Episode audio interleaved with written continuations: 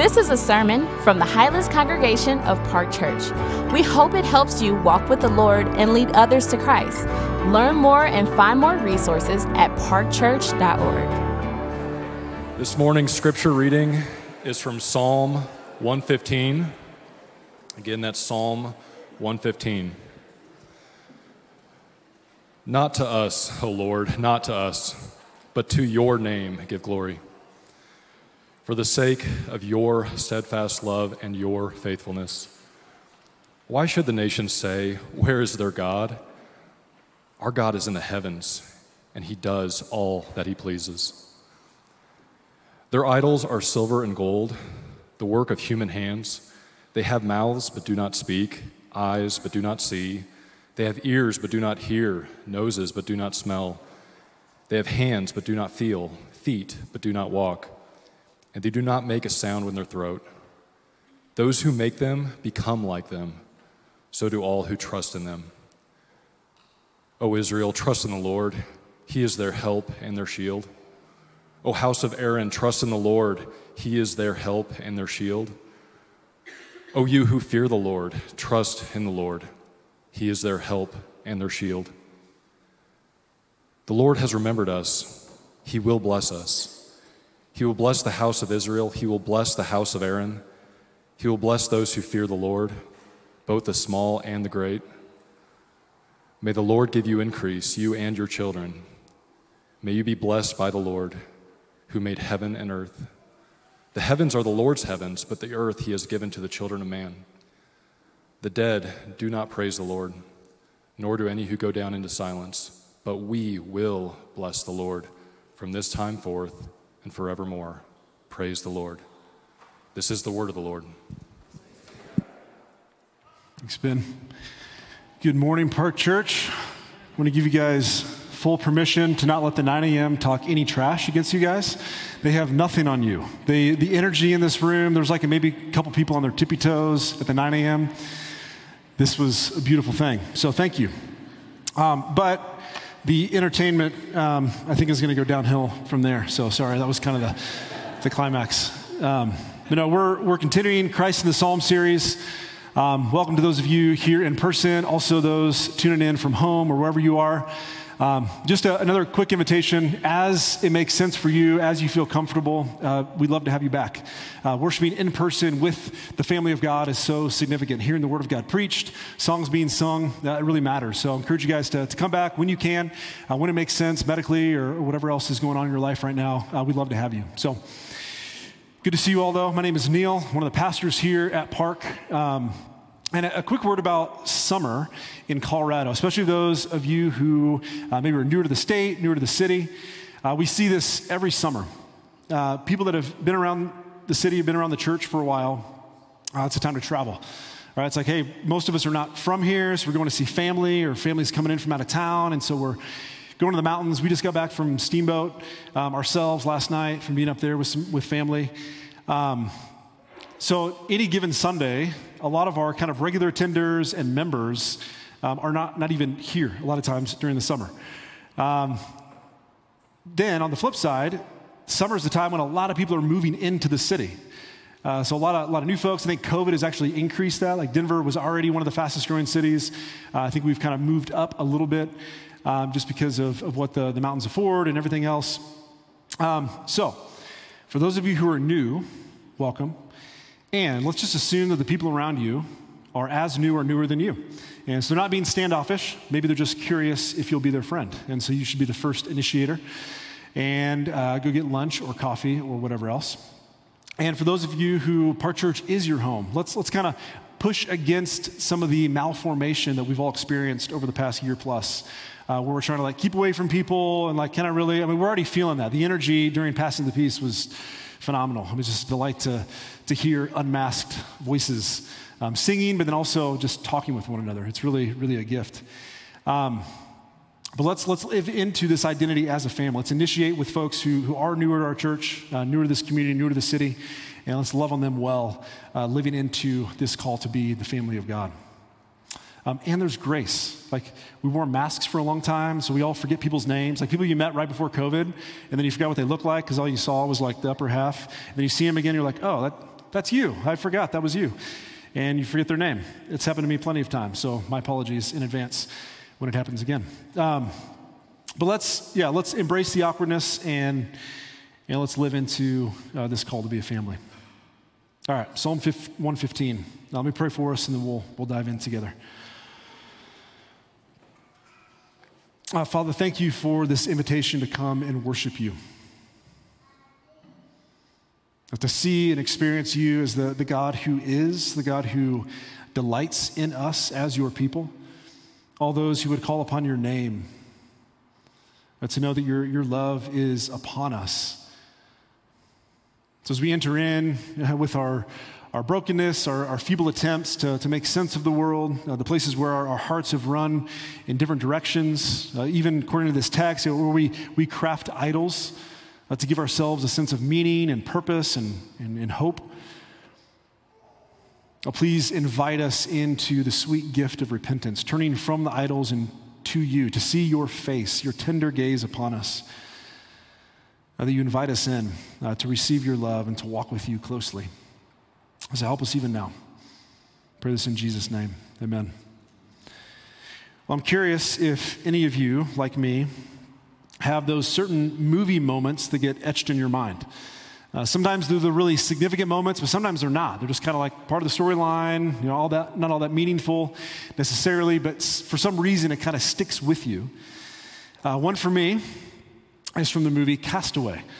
You guys remember the movie, it came around around 2000. Tom Hanks plays Chuck Noland, uh, who is a FedEx employee, a systems analyst, uh, kind of workaholic, um, kind of sabotages a lot of his relationship with his girlfriend, and uh, he is taking a flight on a FedEx plane across the Pacific and the plane goes down. It crashes in the middle of the ocean. He is the lone survivor, at least that he's aware of, and makes his way to this otherwise uninhabited island.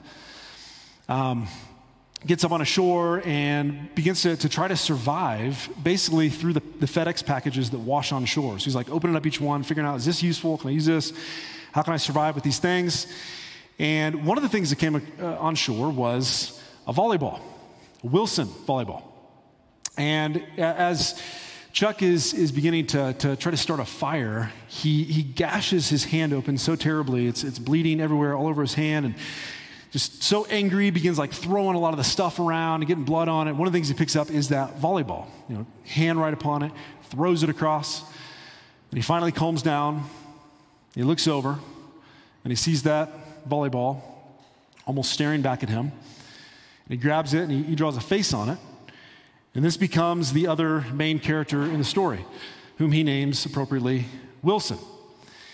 And now, Chuck and Wilson, his newly created friend, kind of kind of navigate life on the island together. You know, they're experiencing the highs and the lows and the fears, and you know, he's like processing decisions with Wilson. And he's like meeting him in these like most intimate moments, and you find yourself like growing attached to this volleyball. Like this volleyball becomes this major player in the movie.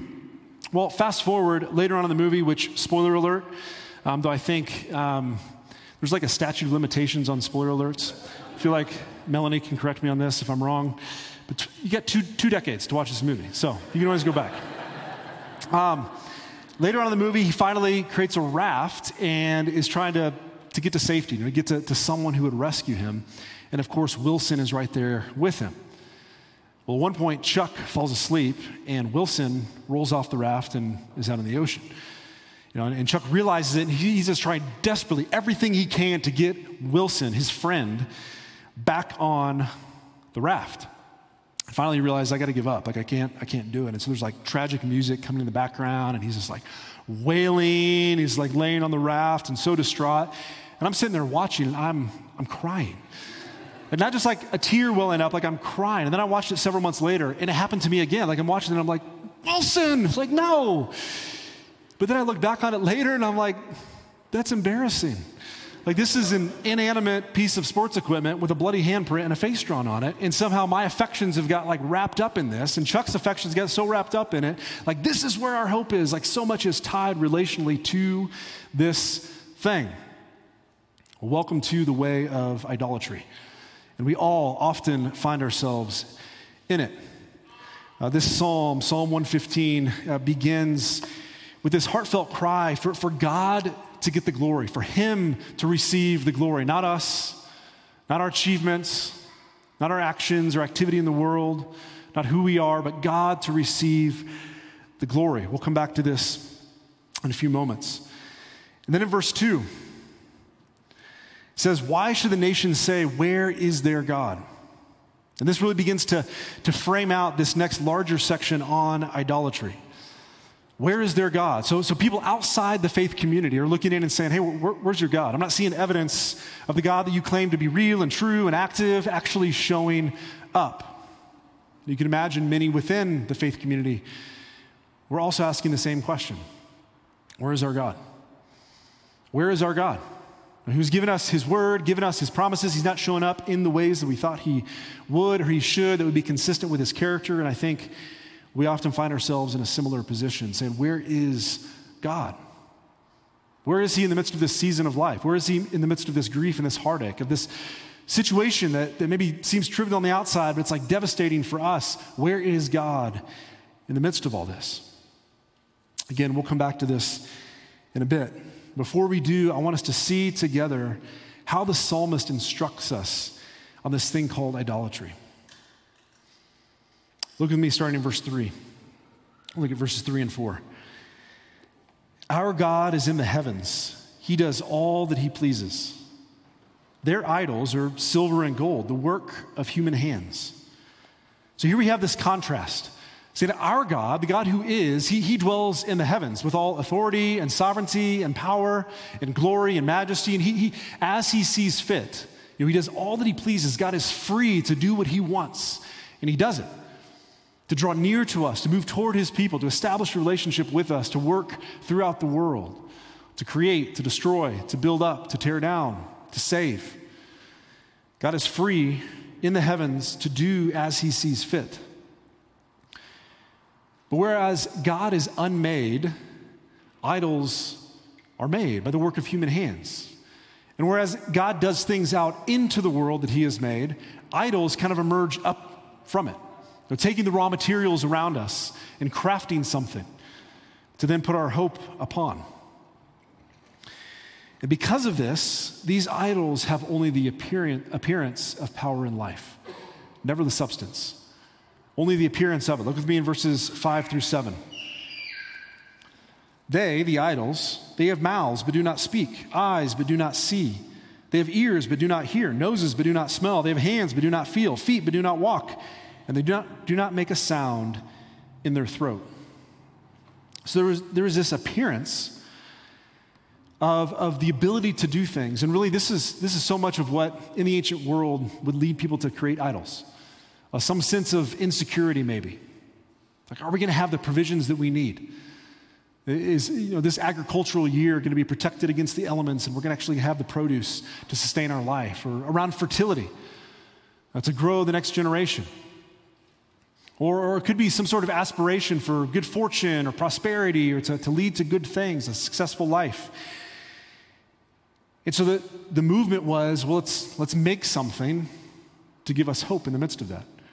Well, let's take the things around us and craft and, and kind of form together and say, here's our hope. Here, here's where our life is going to find meaning. This is going to lead to the things that we want. We can, we can make sacrifices in this direction to get what we think we need. Because as humans, we want to be blessed. We want to have courage for what's ahead. And a lot of times we don't believe we will unless we get to work, unless we do something to make it happen, to, to build with our own hands, our own labor, our own activity, to take what's in front of us and then think we have hope in that. And so we have this basic equation with idolatry. In response to insecurity or aspiration, you know, some longing for things to be a certain way, Humans take the raw materials that God has made, that God has gifted to us, that are really good gifts in and of themselves. We take them, and then we kind of kind of work our kind of warped uh, desires and longings, and then take human labor to craft something and say, all right, th- this is where our hope is now found. Like, this is where meaning and purpose, and we can find courage. This is going to lead to flourishing, to give us an identity. And then all of our attention, our energy, our affections, our resources, our relationships, everything kind of gets retooled to go that direction and say, this is what it's all staked upon. Now, we, we tend to be a little more discreet in the ancient world, or than the ancient world. Uh, perhaps the second commandment uh, is, is, informed Western society just enough uh, that we don't really have too many graven images of wood and stone and gold and silver and whatever else and saying, okay, here's your shrine. Like, here's where your hope is found. Um, but we are no less idolaters. We are no less those who create idols from the raw materials around us.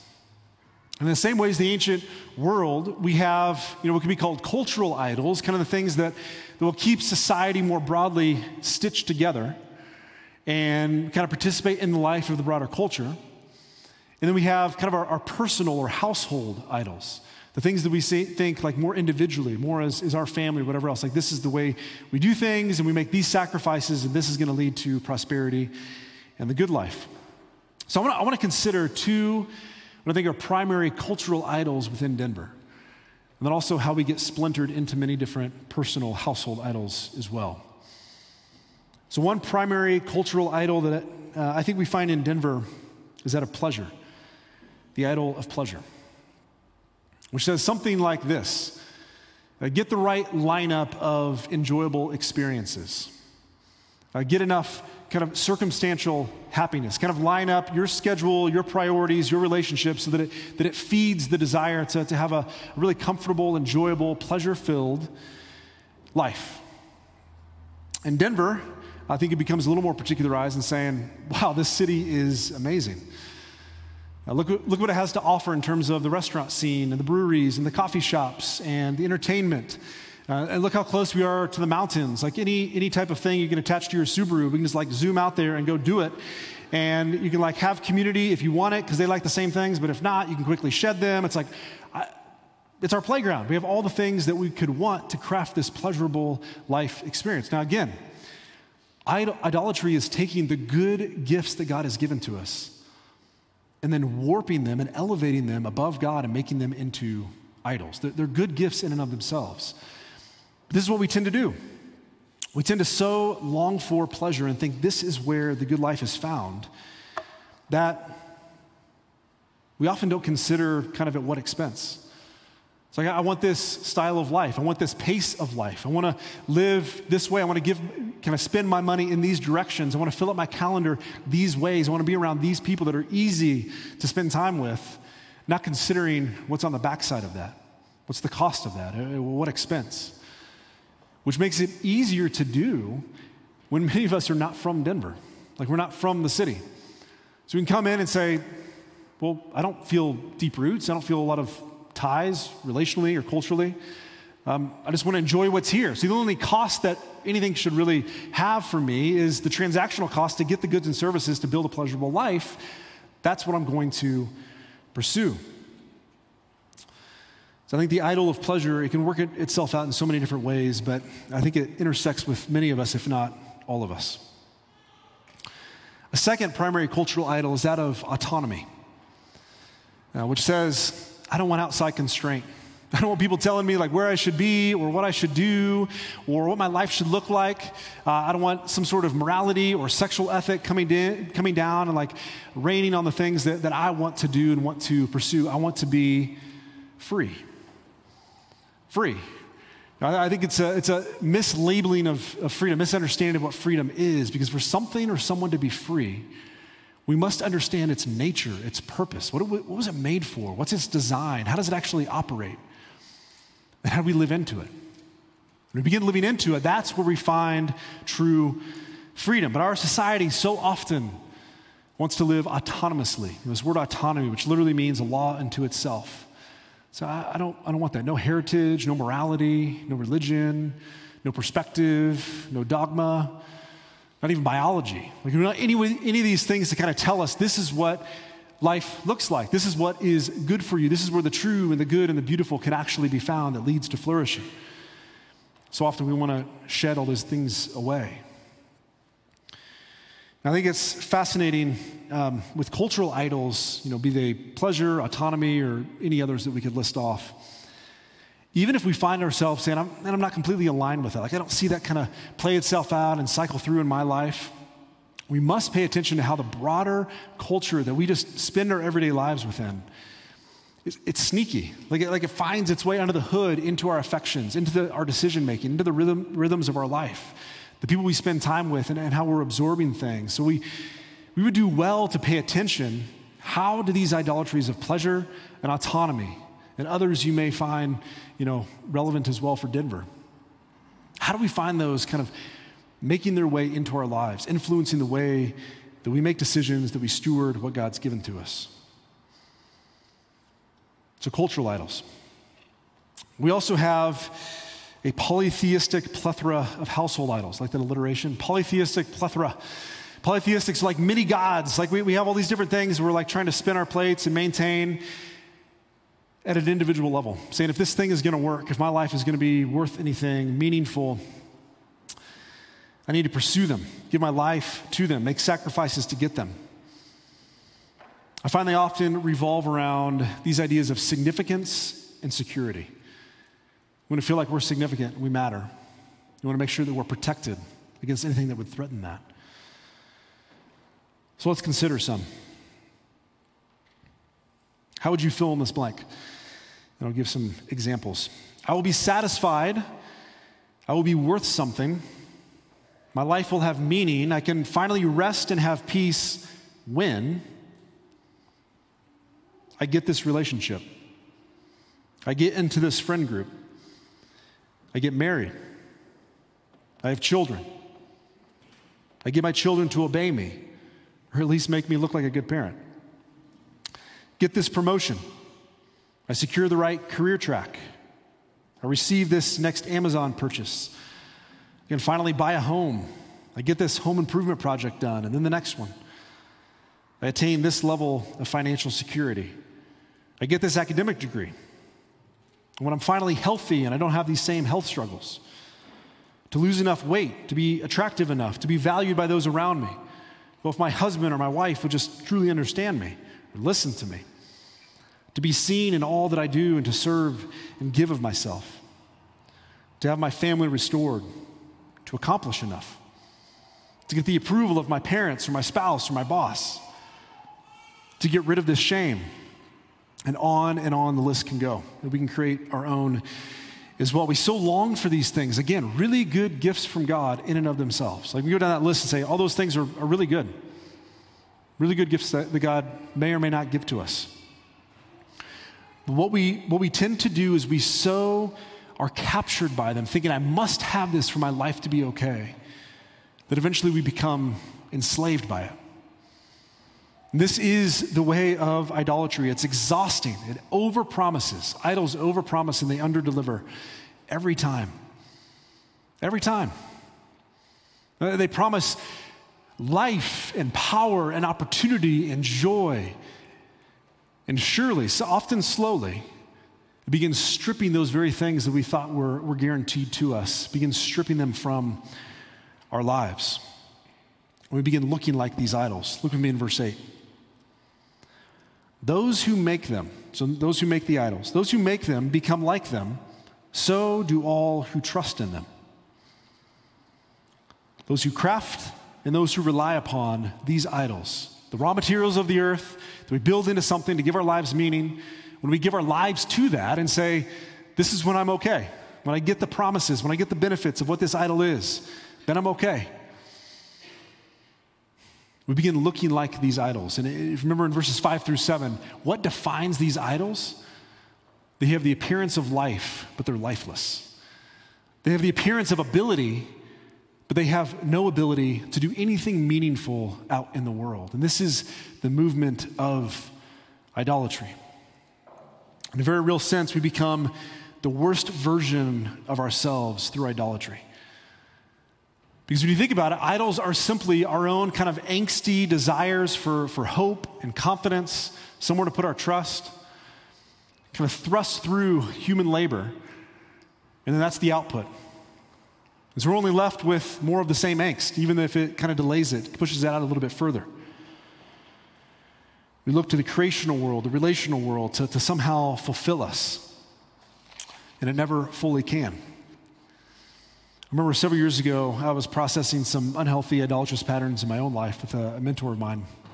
And I, uh, right before this, I had, I had just taken um, my first attempt at a Sabbath, you know, just like resting, cease from labor. And it wasn't even a full Sabbath. It was like, can I do half a day? Can I do till lunchtime? Like, not be, do something productive. Because um, I was starting to see like how my life was, was kind of making sacrifices relationally, emotionally, spiritually to uphold something in my life. And so when I did that, first 30 minutes were, were amazing. I said, man, I feel free. I feel delight. I'm just like reading something that I want to read. I feel rested. And I think about minute 31, I begin sinking into a dark hole. And I begin having these voices of shame. It's like increase on the volume and a sense of inadequacy and failures uh, particularly relationally, just like thinking back, like, oh man, I, I failed this person here, and what's that person thinking over here? Like my mind is going to all these things. Couldn't even concentrate on, on the thing I was reading or what I was trying to enjoy, being outside. So I went to my mentor. I'm like, and I, I kind of laughed. I was like, it's almost like an addiction. And I looked over at him, and he was, he was not laughing. Um, he just had this like piercing gaze into my soul and didn't say anything.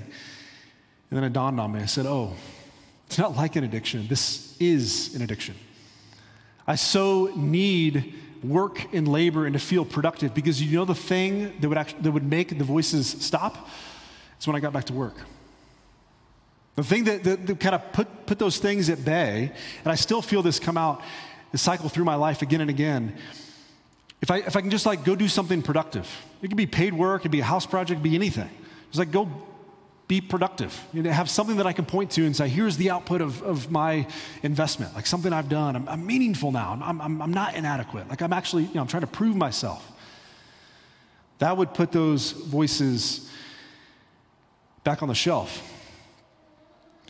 But this is what, I mean, this is what idolatry does. It promises greatly, but it can't deliver. It may seem to in the short run, but it begins stealing our life from ourselves because we begin making more and more sacrifices of ourselves, of our health, of our important relationships, of our work, of the things around us, because idols will drain us and saying, give more, give more, give more to obtain these promises that we never can actually get from them. It's fascinating to me when studying this passage that the commentators couldn't agree uh, what the, the context of this psalm was. They actually had decidedly different perspectives. A lot of times the Psalms are like, we just don't know. Like, we'll try to read into it a little bit, we just don't know. Um, here, I found at least four. one, they said, it, Israel's devastated. It's probably during exile. I was like deep distress, and they're crying out to God. It was like, prove yourself. The, the nations are saying, Where is your God? Because you made all these promises, and they're in a deep, deep, dark season. But others said, actually, this is on the heels of a victory. You know, it's why there's verse one not to us, O Lord, but to your name give the glory. They've just won some battle or had some sort of success in life, and so they're, they're, they're praising God for it. Others would say, well, Israel's life was troubled, but it wasn't devastating. You know, so maybe it was like post exile, during restoration, things were hard, they felt some pressures, but it wasn't like awful, awful. It was just like difficult. And still another said that this is just generally a psalm of trust uh, for all seasons, all ages, kind of all walks of life that we find ourselves within. And I wonder if this lack of an obvious context is instructive for us. That no matter where we are, no matter where we find ourselves, and no matter if you're kind of like in a season of blissful joy and success, and it's like things are going well for you, um, or things are devastating. You're experiencing a lot of grief and darkness and heartache wondering where, where God is in the midst of all this. Or you just feel like you're, you're just walking through the mundane, the everyday, just kind of doing your thing and kind of cruising along. No matter where we find ourselves, there's an abiding temptation to run to idolatry. Even where things are good. We begin looking to those good gifts and say, ah, this is my source of joy and confidence. This is where life comes from. I need these things to be okay. I'm so glad they're here. In the dark seasons, that's when we begin to, to, to, look elsewhere and say, God, you don't seem to be showing up. I need to craft something else. I need to look somewhere else to find a source of joy. And then in the mundane, things just become neutral and can feel commonplace. So we look for somewhere for excitement, to give our life a, a greater sense of meaning or purpose. But though there is an abiding temptation to idolatry, there's an even a greater abiding opportunity to run to God, who is the satisfier of all the things that we seek to get in the idols that we craft. He is the one who provides all of these things. Look with me, uh, verses 9 through 11. O Israel, trust in the Lord. He is their help and their shield. O Aaron, trust in the Lord. He is their help and their shield. You who fear the Lord, trust in the Lord. He is their help and their shield. One pastor and author said that if God says something once, we listen carefully. If he says it twice, we pay strict attention. And if he says it three times, we're to drop it all and give full attention to, study, ponder, memorize, meditate on, and joyfully obey whatever it is. And here we have such an instance. O Israel, the collective assembly of God's people, trust in the Lord. He is your help and shield. O house of Aaron, the designated class to, to mediate the worship uh, of, of, of, God, uh, of the people, to God. Trust in the Lord. He is your help and shield. All those who would fear the Lord. So speaking here of including the proselytes, those who would come enter into the family of God. Trust in the Lord. He is your help and your shield. Then he goes on in verse 12. The Lord has remembered us. He will bless us. He will bless the house of Israel. He will bless the house of Aaron. He will bless those who fear the Lord, both the small and the great. I think this, is, this really summarizes what humans long for. Uh, we long to be remembered. We long to be known in the, the, the intricacies and the intimacies of our lives. Yes, circumstantially, like what's going on out here, but, but maybe even more so, like what's going on internally. What are we processing through? The stresses that we feel, the depression that we're walking through, the anxiety that we can't shake, the relational pain and the grief and the sorrow. We want to be remembered. And God's remembering is, is not just some sort of like recollection of facts as if He's forgotten something but rather he's calling to mind in such a way that he's going to act in accordance with his covenant. His remembrance is almost always tied to his covenant. He remembers the relationship that he's, he, he's, he's established with us, and he's getting ready to act in accordance with it. That, that's what it means for God to remember us. We, we also want this help and a shield. We want someone to come in and, and be able to do something about where we are, to genuinely help us. Not just have like good sentiments around it, but be able to have the power to do it. And to be our shield, to anticipate what's out in front of us, even where we don't see it, we don't recognize it, we don't know it. But God is actively working, protecting us and guiding us, giving us what we need. And we're a society in search of stability, somewhere to, to put our confidence and our rest. You look at right now the, the, the public in, in the United States, the public confidence in our institutions is at an all time low. I think probably highlighting the list would be our media institutions, which is like meant to be this dispassionate, you know, reporter of facts, like unbiased, and I think in many cases become quite the opposite. Um, so for good reason, but like the things that kind of make society work in a lot of ways, trust is at an all-time low. Additionally, according to Pew Research, 21% of U.S. adults are experiencing high levels of psychological distress which is not even, you know, almost a quarter high levels, not to mention those who are experiencing moderate or low levels of it. Medications for anxiety, depression, insomnia, and the like, uh, which spiked early on in COVID, remain high. Uh, and this is not to, to, stigmatize taking medications for any of these things. There are many of us in this room who have taken or are taking medications uh, for, for any number of those things, and there's really good reason for that, um, oftentimes. It's not to stigmatize that, but it's, it's, it's to recognize kind of culturally there's this collective angst that we have. Like, where do we go? Where do I find hope? Where do I find confidence? Where, do I go that is actually trustworthy? Where will I be remembered? Where will I have the help and the shield that I so long for? Because really, what we're longing for is to be blessed, which is the recurring word in verses 12 through 13. Now, that's a word that I think gets thrown around in conversation and tossed into hashtags and wherever else, and I think it's lost a lot of its meaning. You know, longing to, you know, usually pointing to, it's like this circumstantial, circumstantial like happiness. Like things are going pretty well for me right now, so I can, I can post that. I can feel good about it. The biblical concept of blessing is much richer. It always highlights the relationship between the one who is blessing and the one who's receiving that blessing. Because for there to be a blessing, there must be a blesser and then a recipient of it who is blessed. And what's in view, whether it's going from the greater to the lesser, the lesser to the greater, is always the type of relationship that exists between the two. And we know that we have this type of relationship with the God of the universe, that He's remembered us according to His covenant. And this brings us back to verses 1 through 3.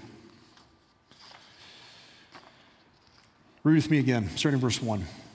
Not to us, O Lord, not to us, but to your name give glory for the sake of your steadfast love and your faithfulness. Why should the nations say, Where is their God? Our God is in the heavens, He does all that He pleases. It's often in those kind of where is their God moments. You know, where is my God? Where is God? It's in those moments we come face to face with our idolatry. Our temptations to run to it, but also it kind of exposes the places we've already kind of built a life around the idols. Where is God? And it's at these points we must turn and declare again, not to us, O Lord, not to us, not to me, not to my will, not to my work ethic, not to my common sense, not to my experience, not to what I know, not to the people around me, not to the things that I've relied upon in the past that have worked for me in some way, but to your name be the glory. I look to you. And why? For the sake of your steadfast love, your covenantal love, and your faithfulness no matter how absent he may feel right now. We have that question, the kind of lingering question that's just been sticking with me as I've been even preparing this text in verse 2 Where is their God? Where is their God? And to know that the fullest answer to this question is the person and work of Jesus. Where is their God? He's the one who took on human flesh to experience our brokenness to, to, to walk through this sin sick world, to experience heartache and grief, to identify with us in every way possible apart from sin. And then to take our sin, to take our idolatry, the places that we run elsewhere, to put our hope and our confidence and our joy, the ways in which we've crafted a life apart from Him, where we run, even though we know His love and we go again and again and again, all of that, He took upon Himself on the cross, bore it, bore the wrath of God, bore our sin, bore the penalty for it. And He said, It is finished. No more penalty. No more punishment. Free in the love of God. Where is their God? Where is our God? He came to us in the person and work of Jesus, and He suffered and died on our behalf. Then He rose to new life to give that life to all who would come to Him, all who would drink deeply, who would receive freely what He has put on offer. But not only that, those who trust in God will have life forever. Jump down to verses 17 and 18. The dead do not praise the Lord, nor do any who go down into silence, but we will bless the Lord for this time forth forevermore. Praise the Lord. Kind of the, the implicit argument here is it's like, well, God has made us and then remade us to praise Him. And we know that, that the dead don't do the praising. And so, if that's the case, God is going to sustain our life in such a way that we can continue doing the very thing that He's called us to do, that He's made us to do, which is to give Him praise. Well, this is likely a, a, an early nod to the resurrection life that we see in Jesus.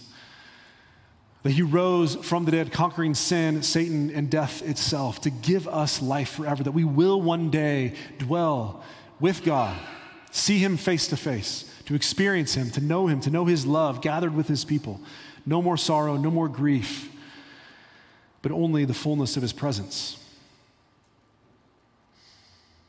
But my heart goes out to those of us who, who hear that and say, Yes, I know, okay, look to Jesus. I know Jesus is the answer. He has come to us already through his perfect life, through the cross, through, through the resurrection. We know that he is coming to make all things new yet again. But what, what about this present life? Just kind of like avoid the good things in this world and kind of be a little bit scared of it and just like hold on tight and make our way through. Look with me in verse 16. The heavens are the Lord's heavens, but the earth he has given to the children of man. This is not to say that you know, the Lord just kind of dwells distantly from what happens here on earth, or that he, he's, he doesn't care, he's not involved in it, he's not doing things. But rather, it means that in his freedom that we saw in verse 3, his divine freedom, his sovereignty, his authority, he decided to create humanity to become stewards of the earth and all that's here, to make sense of it, to make decisions, to move forward in it. And so, our response to the temptation to idolatry is not to retreat from the world, to not retreat and pull so far away from it that we just kind of live.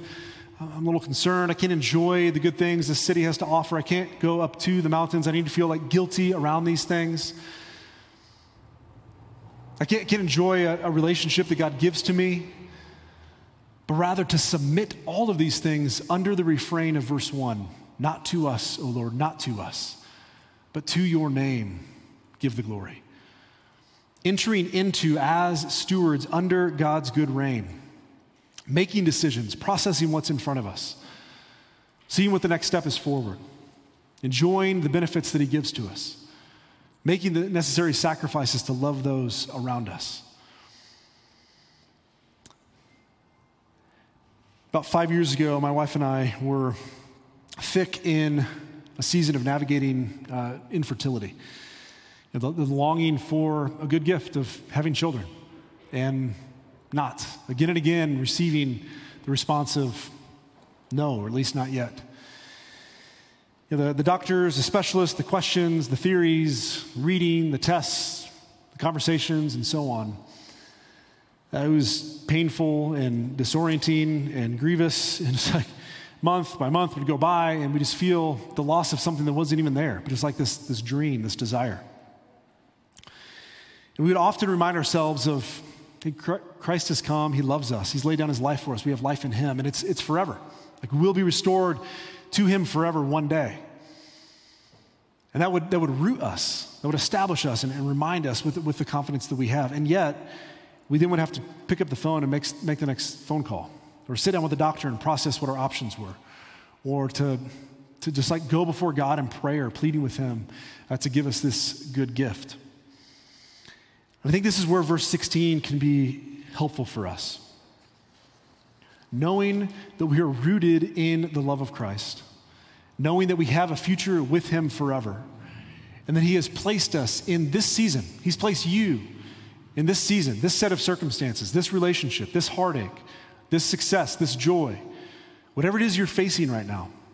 He's placed you within it, and He's saying, I've made you a steward here in relationship with me.